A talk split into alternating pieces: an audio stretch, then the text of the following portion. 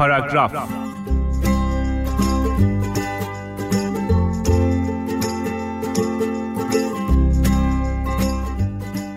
یک کوچه پایین تر از مدرسه ما خونه ای بود که صاحبش جلوی در ورودیش بوته گل روزی کاشته بود. بوته پر بود از روزهای کبود، از کبودی به سیاهی می زدن و برامون تازگی داشتن. خوب می‌دونستم که کندن گلها درست نیست اما روز سیاه دلم رو برده بود. بوته روز کم کم خلوت می شد و گلهاش کم شده بودن اما هنوز زیبا بود. زیباییش داستان دیگه ای رو به یادم آورد.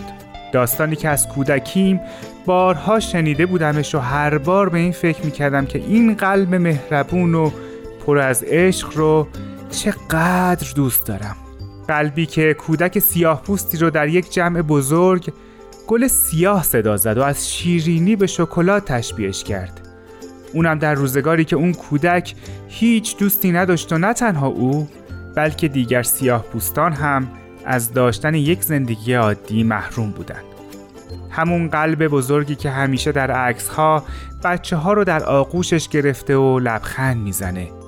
هنوز هم با دیدن این عکس ها دلم می‌خواد بچه باشم و در اون آغوش گرم جا بگیرم. در آغوش حضرت عبدالبها که همه ایشون رو به مهربونی می‌شناسن.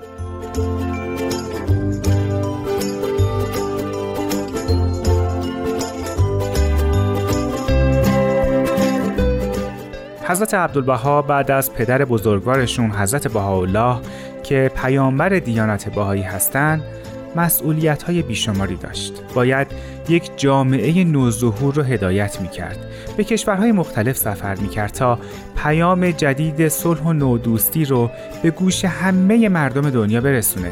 باید به سوالات تموم نشدنی مردم درباره هر چیزی پاسخ می‌داد اما در نهایت نام او یادآور مهربونیه.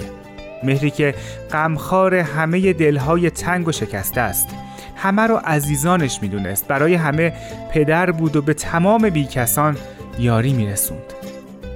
حضرت عبدالبها درس نخوند اما دانش وسیعش او رو به یکی از چهره های قابل احترام تبدیل کرده بود.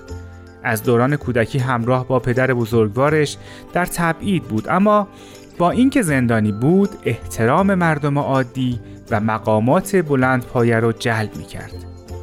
او رو در اروپا و آمریکا پیامبر صلح خوندن. اما او افتخارش رو این می‌دونست که عبدالبها بنده و خدمتگزار حضرت بهاءالله باشه.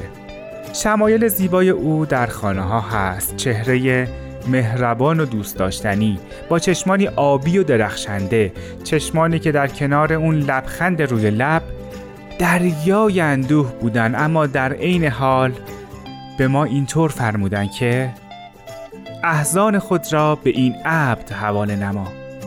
چه که دریای بی پایانش نزد این عبد موج می‌زند. من غمخوار تو هم تو غم مخور.